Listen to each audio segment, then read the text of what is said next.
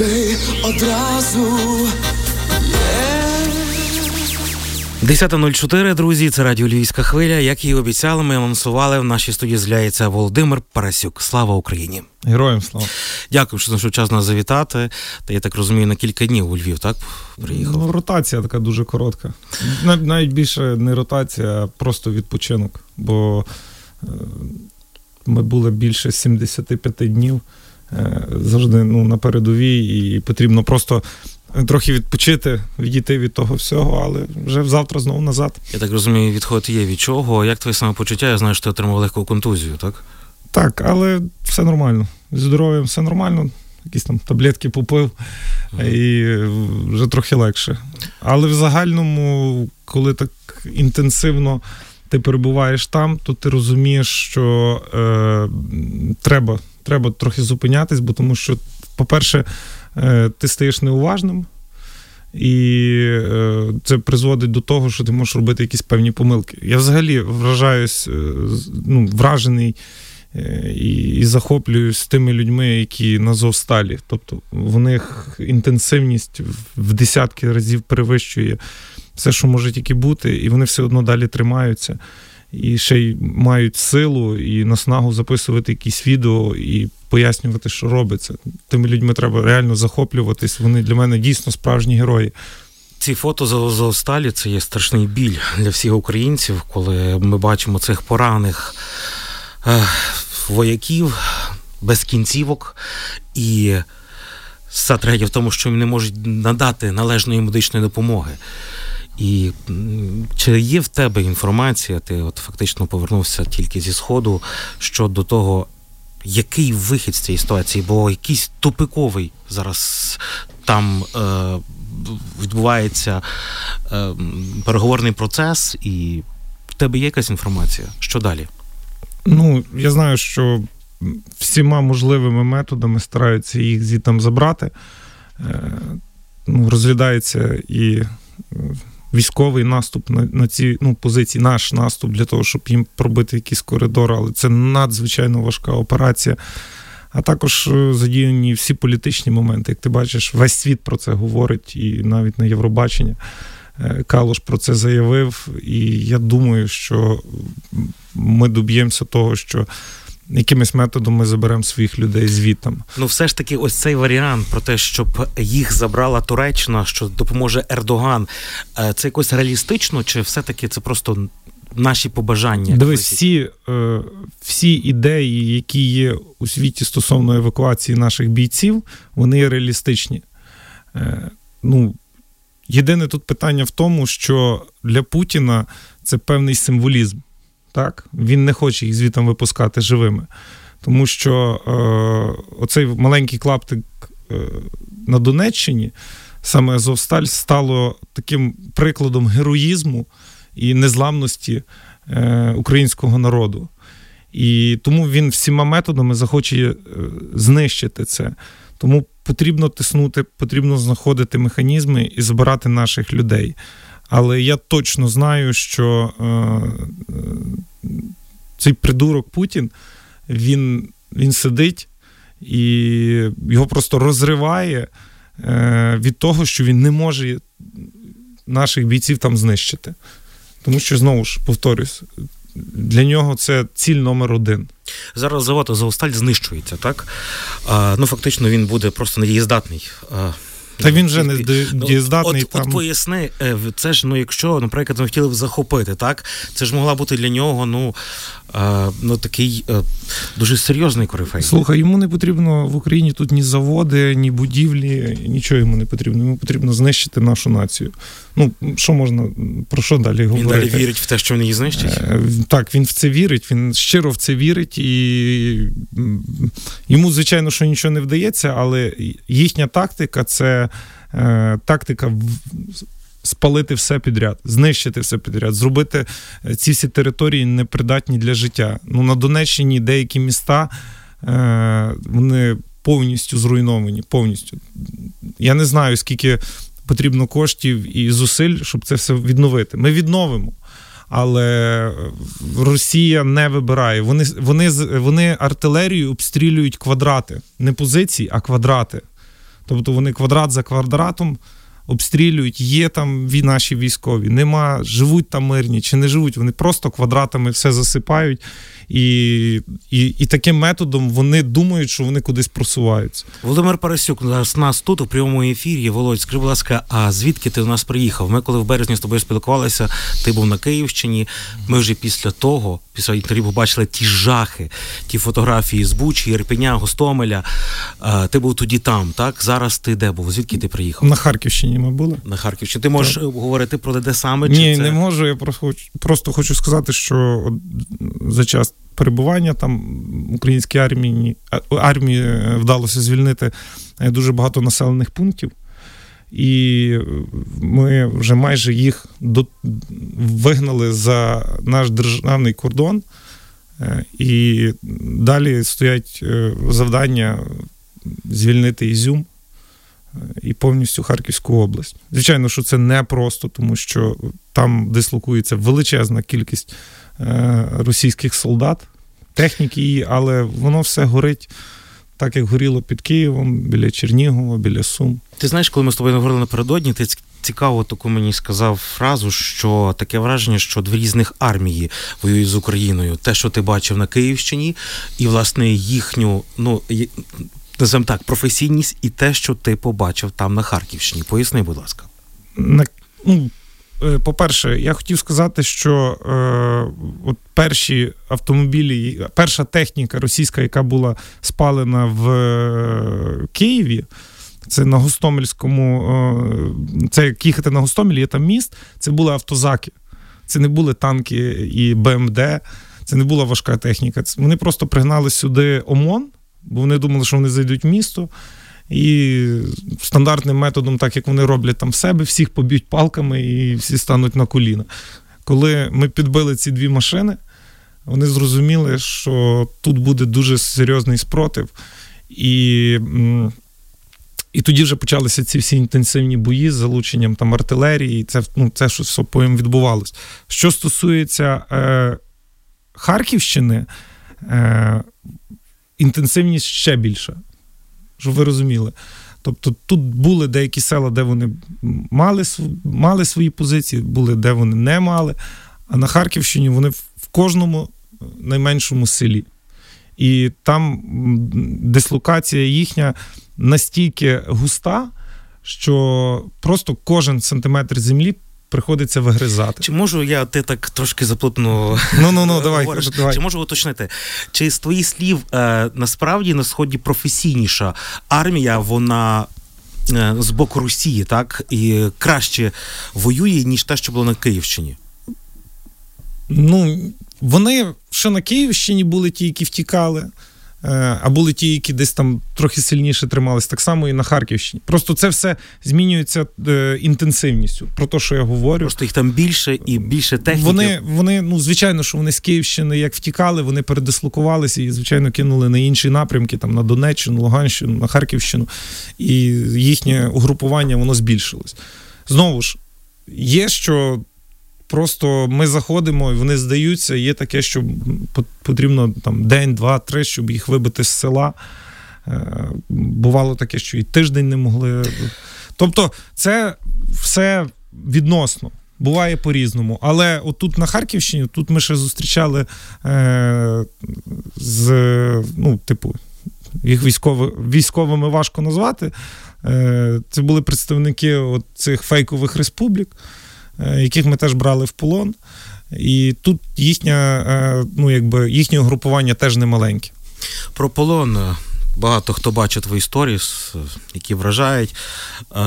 Як ти фактично своїми побратимами захопили в полон, так? Військових орків, ну як як правильно як ти їх називаєш взагалі? От мені цікаво, от як ви, якщо це ефірне слово.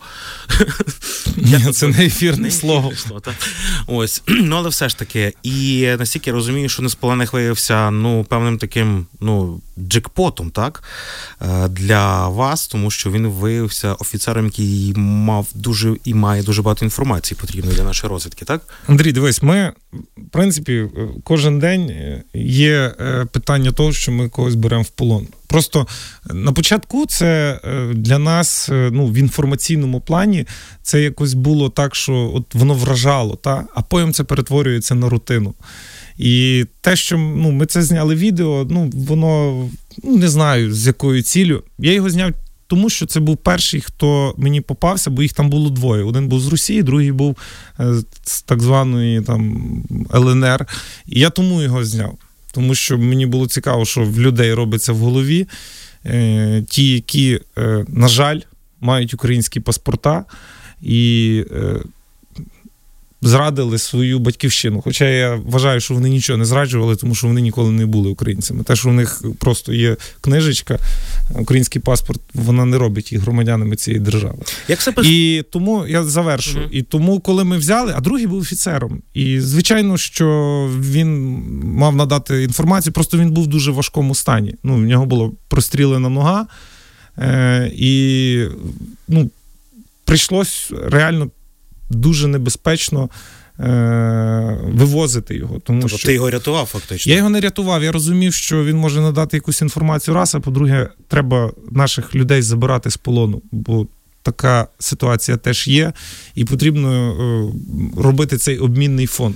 Знаючи твій запальний характер, е, я думаю, багато випадків було, і наші слухачі знають, як себе стримати свою агресію, коли от ти з полоненим, військовополоненим. Як от? Тебе просто часу немає на це. Можливо, якщо б їх там вивезли десь, знаєш, в спокійне місце, де не стріляє, де все навколо не взривається, тоді, можливо, я би якось по-інакшому реагував на них. А коли ти їх береш в бою, коли дійсно є небезпека того, що щось прилетить, і в тебе в один момент все закінчиться, е, ти розумієш, що треба їх прийняти моментальне рішення. І от ми приймали, потім, звичайно, що ми віддавали спеціальним службам, тому що ми не займаємося там допитами, ми не розбираємося. А як виглядають допити наших спецслужб? Я не знаю. Я я тобі чесно скажу, я не знаю. Думаю, що десь, напевне, в якихось слідчих ізоляторах. Тому що те, що оті от перехвати є різних розмов, і те, що витворяють орки з нашими військовополоненими, це просто це є, ну, це є жах. Оце один з тих е, методів, коли запихають в задній отвір трубку, в неї оцей колючий дріт, потім трубку забирають і поволі потім витягують. Ось уявіть собі, які катування переживають наші військові. Дивись, у нас є. Що ж вони хочуть? Мені цікаво, що вони хочуть з них вибити. Дивись, у нас є е, певна інформація також по тих людях, кого ми затримуємо. Повір. Е, якщо він проходить по певних моментах, і е, ці люди знаходяться в базах, тому що в нас вже є ця база е, людей, які катували наших, які там розстрілювали мирне населення. Повір, тоді зовсім інше відношення, про яке я зараз просто розмовляти не буду, тому що ну просто Скажи, не будь ласка, хочу. а після цих жахливих катувань, просто справді на в ефірі. Е, важко про це говорити. Безумовно, що хлопці, дівчата, ну йдеться власне про хлопців, та ті дані, які є, вони не залізні. Та? І, очевидно, хтось все ж таки. Е, Змушений говорити, тому що це є нелюдський біль, так, який який них чекає. Що чекає потім наших військовослужбовців е, в Україні, яка їх відповідальність, якщо вони все-таки пішли на співпрацю з ворогом і здали певну інформацію. Андрій, я навіть не знаю, що відповісти на це питання. Ну, це, це що стосується спецслужб, це одна історія. Та? Я не знаю, як працює Служба безпеки України в таких випадках, тому що ну, просто не знаю. Що стосується нас, це вже відповідальність кожного з нас. Е, основне е, розуміти тим людям, які, наприклад, знаходяться у Львові чи Івано-Франківську, тобто де до фронту дуже далеко, що е, те, що робиться, те, що робиться там, це пекло.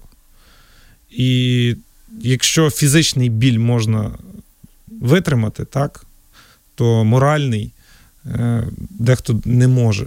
Але треба зрозуміти цих людей, наших людей. Тому що, слухай, вони підписалися на дуже страшні речі.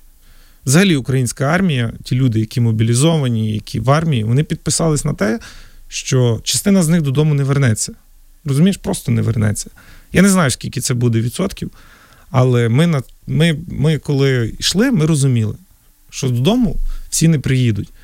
І от це, оцей весь трагізм і одночасно героїзм мають е, відчувати всі ті, які зараз в відносній безпеці. З яких обставин ти отримав цю свою останню контузію? Що сталося? Та нічого ви.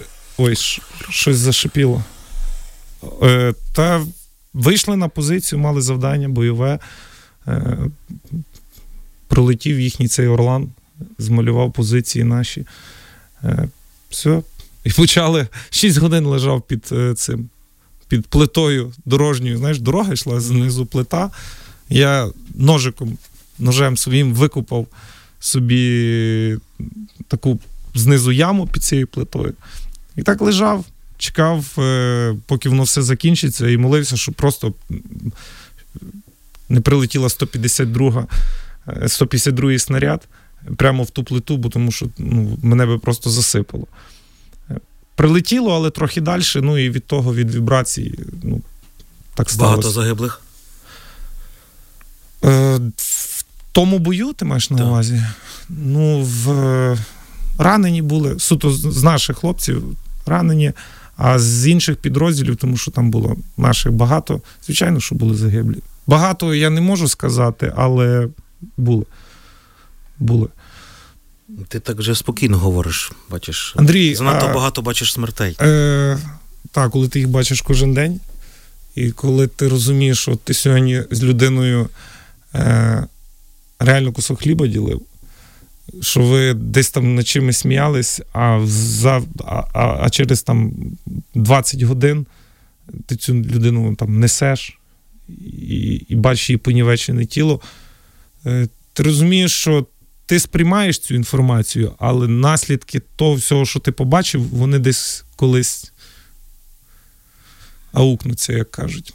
І тому е, треба розуміти бійців наших, які на передовій. Треба розуміти. Це не просте випробування. Я тобі чесно скажу, я от можу зараз е, сказати прізвище п'ятьох людей, я не буду цього робити, але це ті люди, з якими я, в принципі, був дуже близько, ну, близько, їх вже в живих нема. От просто нема. Я ще до кінця не, не воно не дійшло до мене.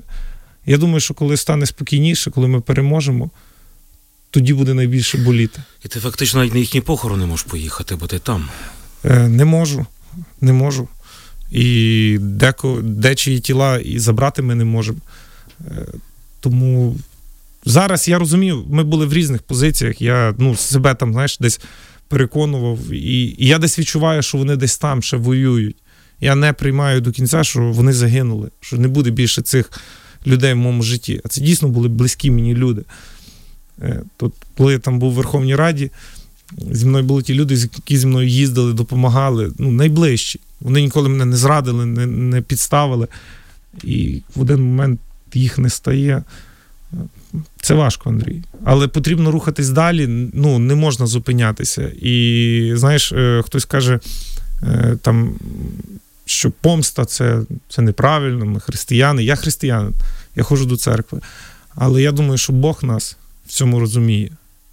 Я не знаю, як Бог допускає таке. Як Бог допускає ті звістам випроб... над, над дітьми, те, що ми бачимо, е... те, що ти розповідав. Дивись, в світі є баланс, є добро, є зло. І якщо ми християни відкриваємо е, Біблію, і там все написано чорним по білому. Е, Ісус Христ, Ісусу Христу тут на землі було нелегко. І зло, і проти нього діяло.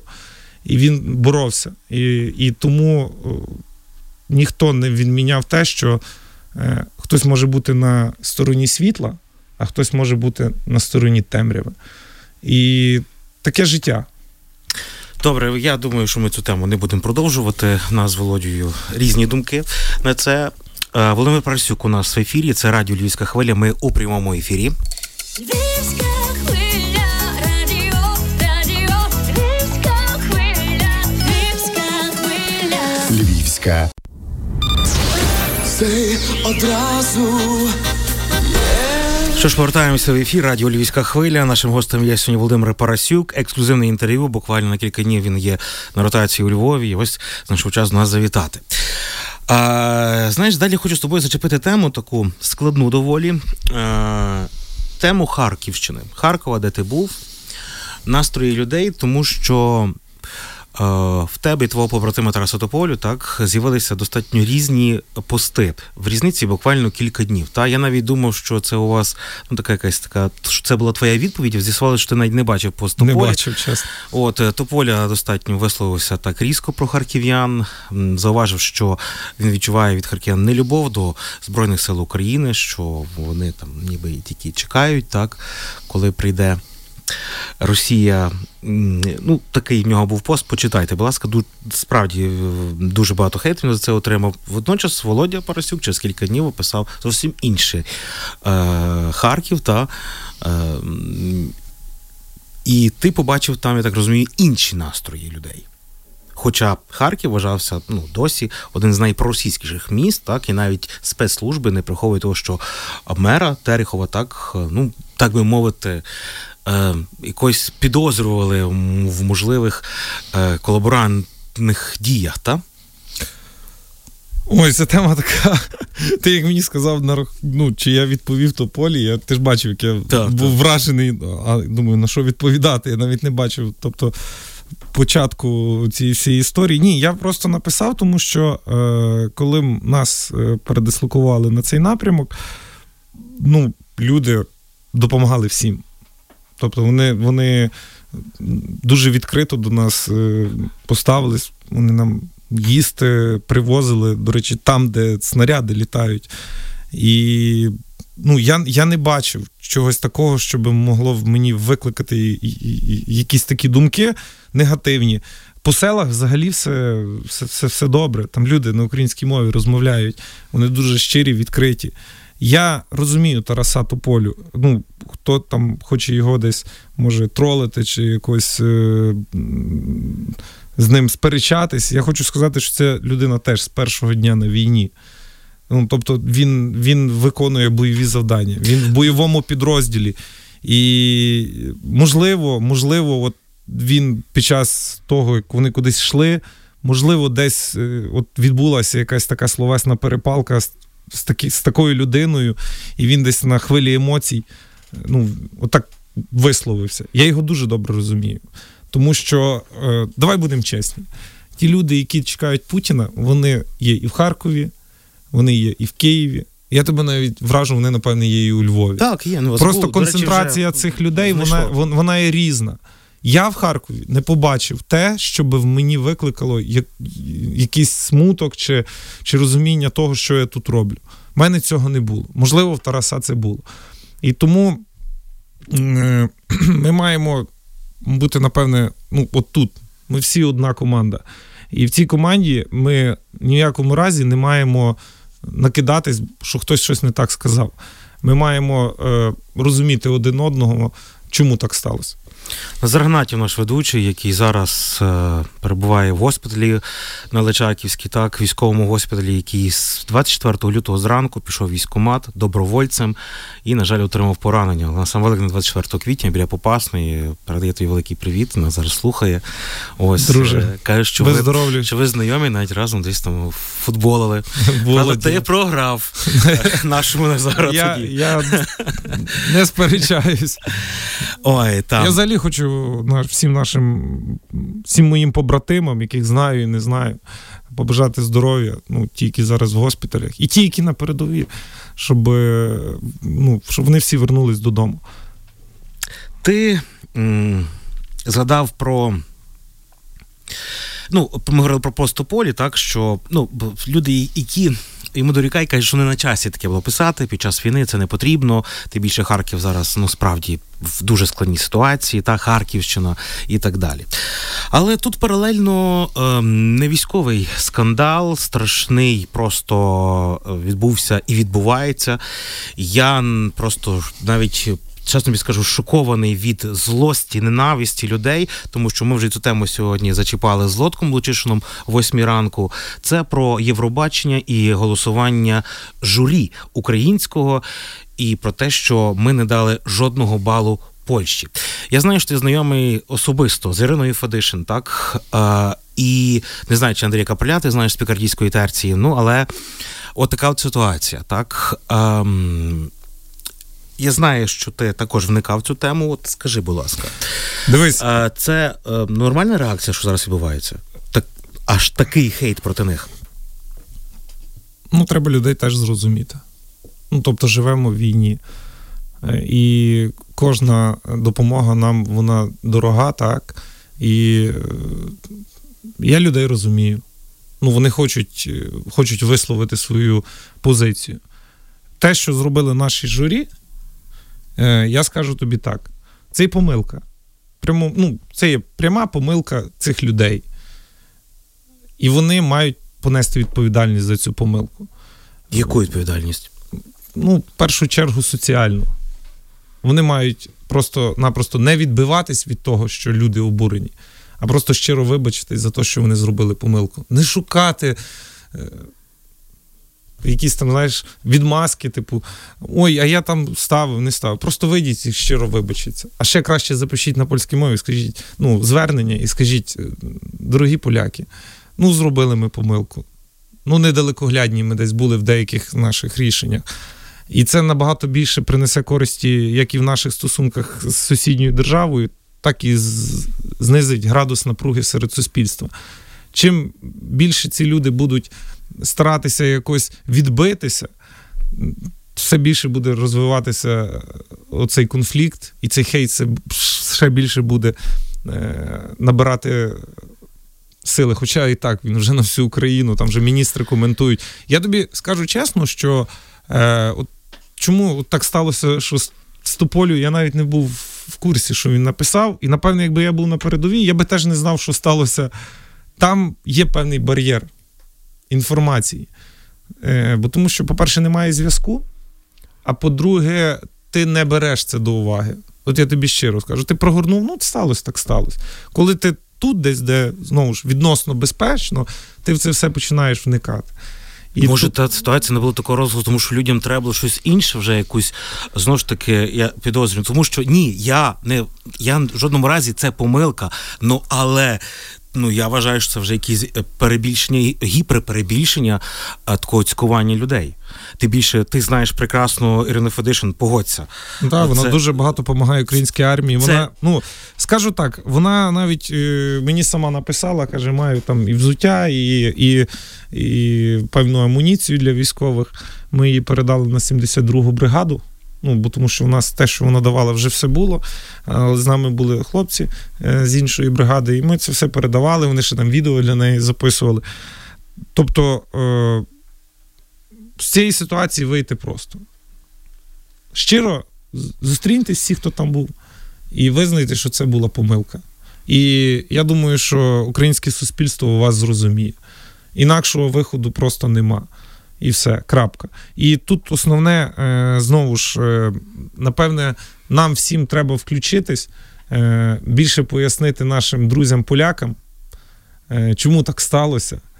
Е, І Ну вони ображені. Ображені Та, наш я на- не сумніваюся. навіть наші спільні з тобою знайомі зараз проводять в Польщі і кажуть, що реально поляки Це має бути і як зі сторони влади максимальний, е, ну, максимальна активність, так і м, з сторони суспільства.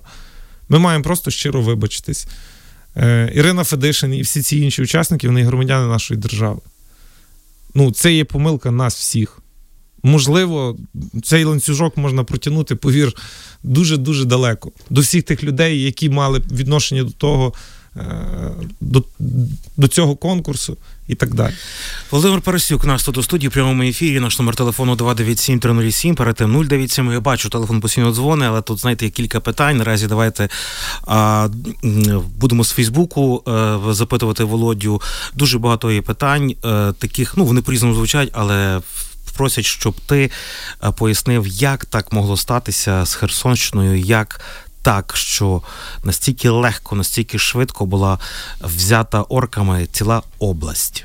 При тому, що всі знають, що на Кримському перешийку ті два мости важливі були заміновані. І чому так сталося? Е, Дивись, я зразу узагальню.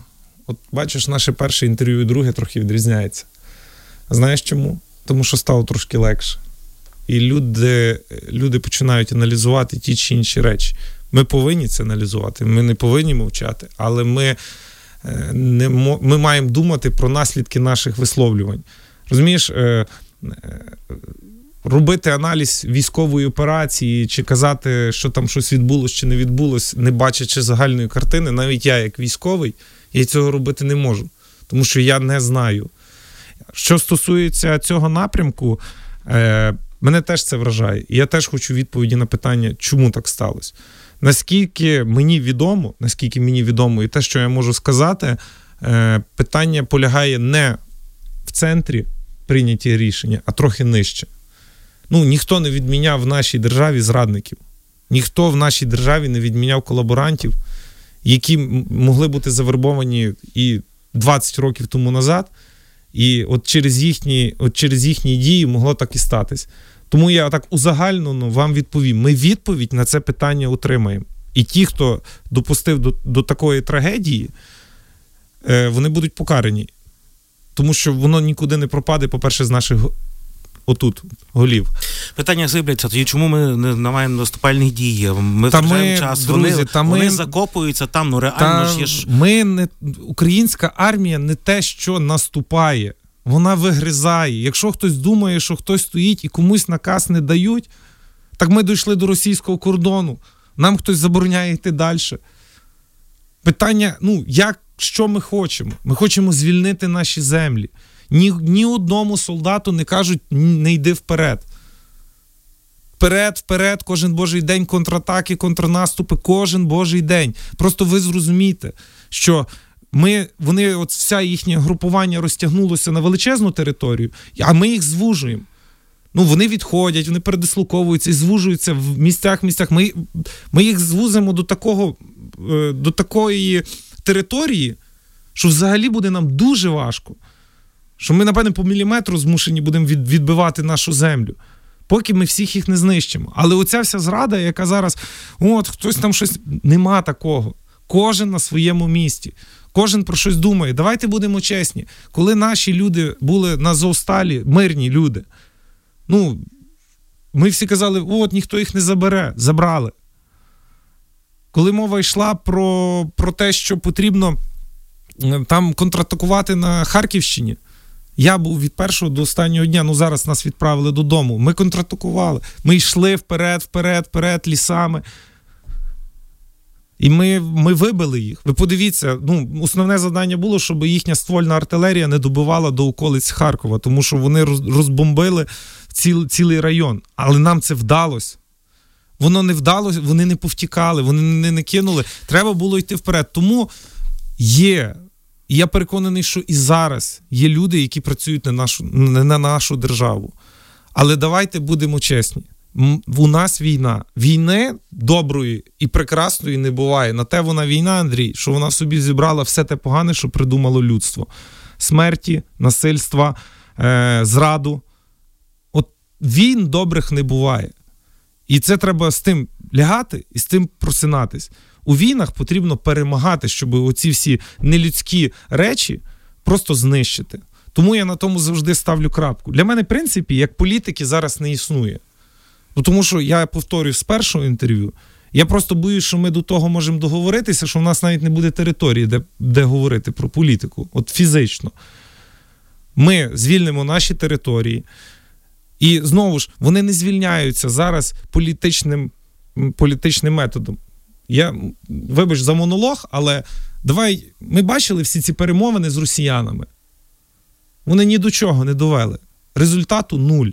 А потім було прийнято рішення. Все, іншого варіанту, ніж їх всіх тут вбити, спалити, нас нема. І це потрібно робити. Це роблять не роботи, це роблять живі люди.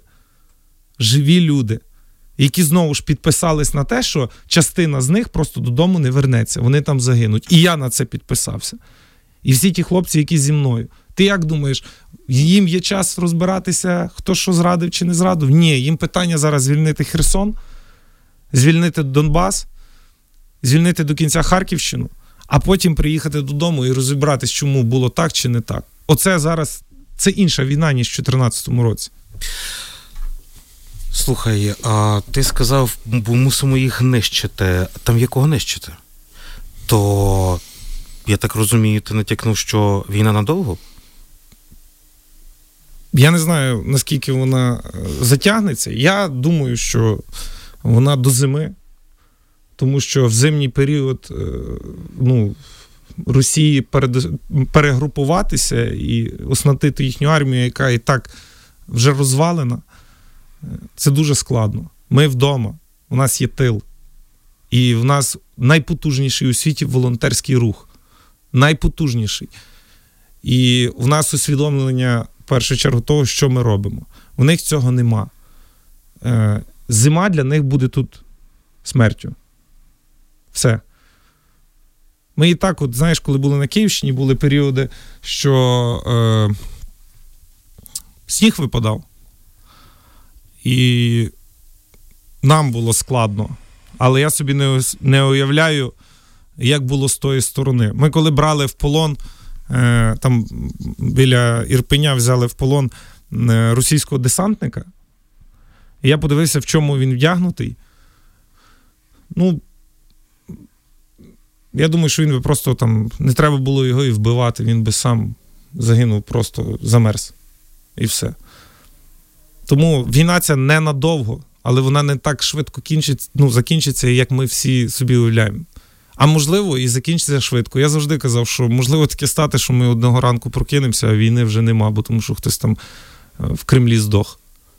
А ти віриш, що смерть Путіна зупинить війну? Я вірю, що вона ще їх настільки сильно послабить, що е, нам просто ми прискоримо час нашої перемоги. Нам буде набагато легше. Ну, як не як, він є певним символом в Росії, та? і весь імперіалізм російський тримається на, на, на його прізвищі. Але його не стало. Вони ж розбіжуться з поля бою. Володимир Парасюк в нашій студії вже часу майже немає. Ви то запитуєте, чи є якісь потреби е, Збройним силам, е, що треба буде передавати і так далі. Я би хотів, дуже шкода, що мало часу. Е, Я хотів би подякувати всім людям, які допомагають українській армії, е, які от е, просто живуть цим. У мене є дуже багато друзів, якщо можу назвати їхні прізвища. Будь ласка. Я хочу подякувати Володимиру Андрієву, який просто от, переживає з нами кожен день, і повір, він нас забезпечив ну, всім необхідним і далі це продовжує. Я хочу подякувати хлопцям з Тернополя, які повністю максимально проникнули з тими всіма проблемами. Е, Хочу Андрію Феденюку подякувати, Тарасу Николину. Е, Хочу подякувати ще багатьом людям, але вони мене просили, щоб їхні прізвища я не називав. Але вони знають, про Ну, кого я говорю. І в загальному я хочу подякувати і всім цим надпотужним фондам, які є в Україні, і повертайся живим, і, і притулі. Вони, ну, в мене нема політики.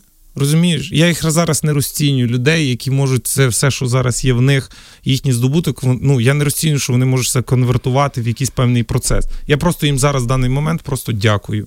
Прізвище, які ви почули, що вони від Парасюка, це відповідь для тих, хто нам пише, як знайти е, порядних волонтерів, що справді доїжджало, тому що дуже багато зловживань і так далі. От ви щойно почули принаймні кілька Да, вони всі прізвищ. є в Фейсбуці, і ти знаєш, у нас є тут е, гумористичні проекти різні, і колеги студіо. Це теж люди, які проникаються. І серед наших друзів є.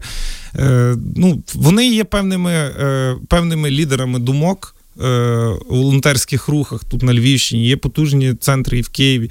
Е, Знаєте, якщо людина має бажання допомогти, е, вона завжди знайде так, щоб це було ефективно. Ну, не можна просто, знаєте, я, а я дам там тисячу гривень і все, мені на душі легше. Ні, так не буває. Треба розуміти, що оце тисяча гривень. Е, Вона, вона йде довгий процес. Волонтери повинні взяти, закупити, завести. А повір, завести на передову це не так просто. Це не просто. І приїхати і ще й від, відзвітуватись. Тому поважати роботу волонтерів треба ну, дуже сильно. І коли ти даєш комусь гроші, треба відповідально до того ставитись, тому що ну, ти знаєш, є і шахраї. Я тут читав на Львівщині були ситуації, що там. Тобто треба бути розумним. Все, Е, гарне, гарне завершення. Ні, то- Треба бути розумним. Ну, От, е, будьмо розумними. Дякую тобі. Що А я хочу час. вам подякувати, що ви не зупинялися е, і, і працювали, незважаючи на те, що було дуже складно. Я тобі щиро скажу, що е, я не розумію тих людей, які піджали хвіст і втекли. Ну, вони я розумію в різного, в різних людей різні обставини. Комусь страшно. Але в мене величезна повага, які зберегли обличчя нашої держави і в інформаційному просторі, і в комунальному. Бо тому що ті люди, які прибирають наші місця, які роблять те, щоб у нас була вода, це, це ті самі герої. От на завершення одну хвилину. Е, На передовій це просто. Це просто. В тебе є ворог, ти в нього стріляєш. Так, величезна небезпека, найбільша. Але не треба забувати, що є величезна кількість людей, які забезпечують нам е, те, щоб ми могли йти вперед. І це мова не тільки про військових, які працюють там в забезпеченні, в логістиці. Це мова йде про простих людей, які працюють на е, залізниці, пожежників наших, е, лікарів, тобто це радіоведучих. Тобто ви всі робите спільну роботу. Якщо б когось з вас не було, ми би посипались. Тому дякую. Львівська хвиля.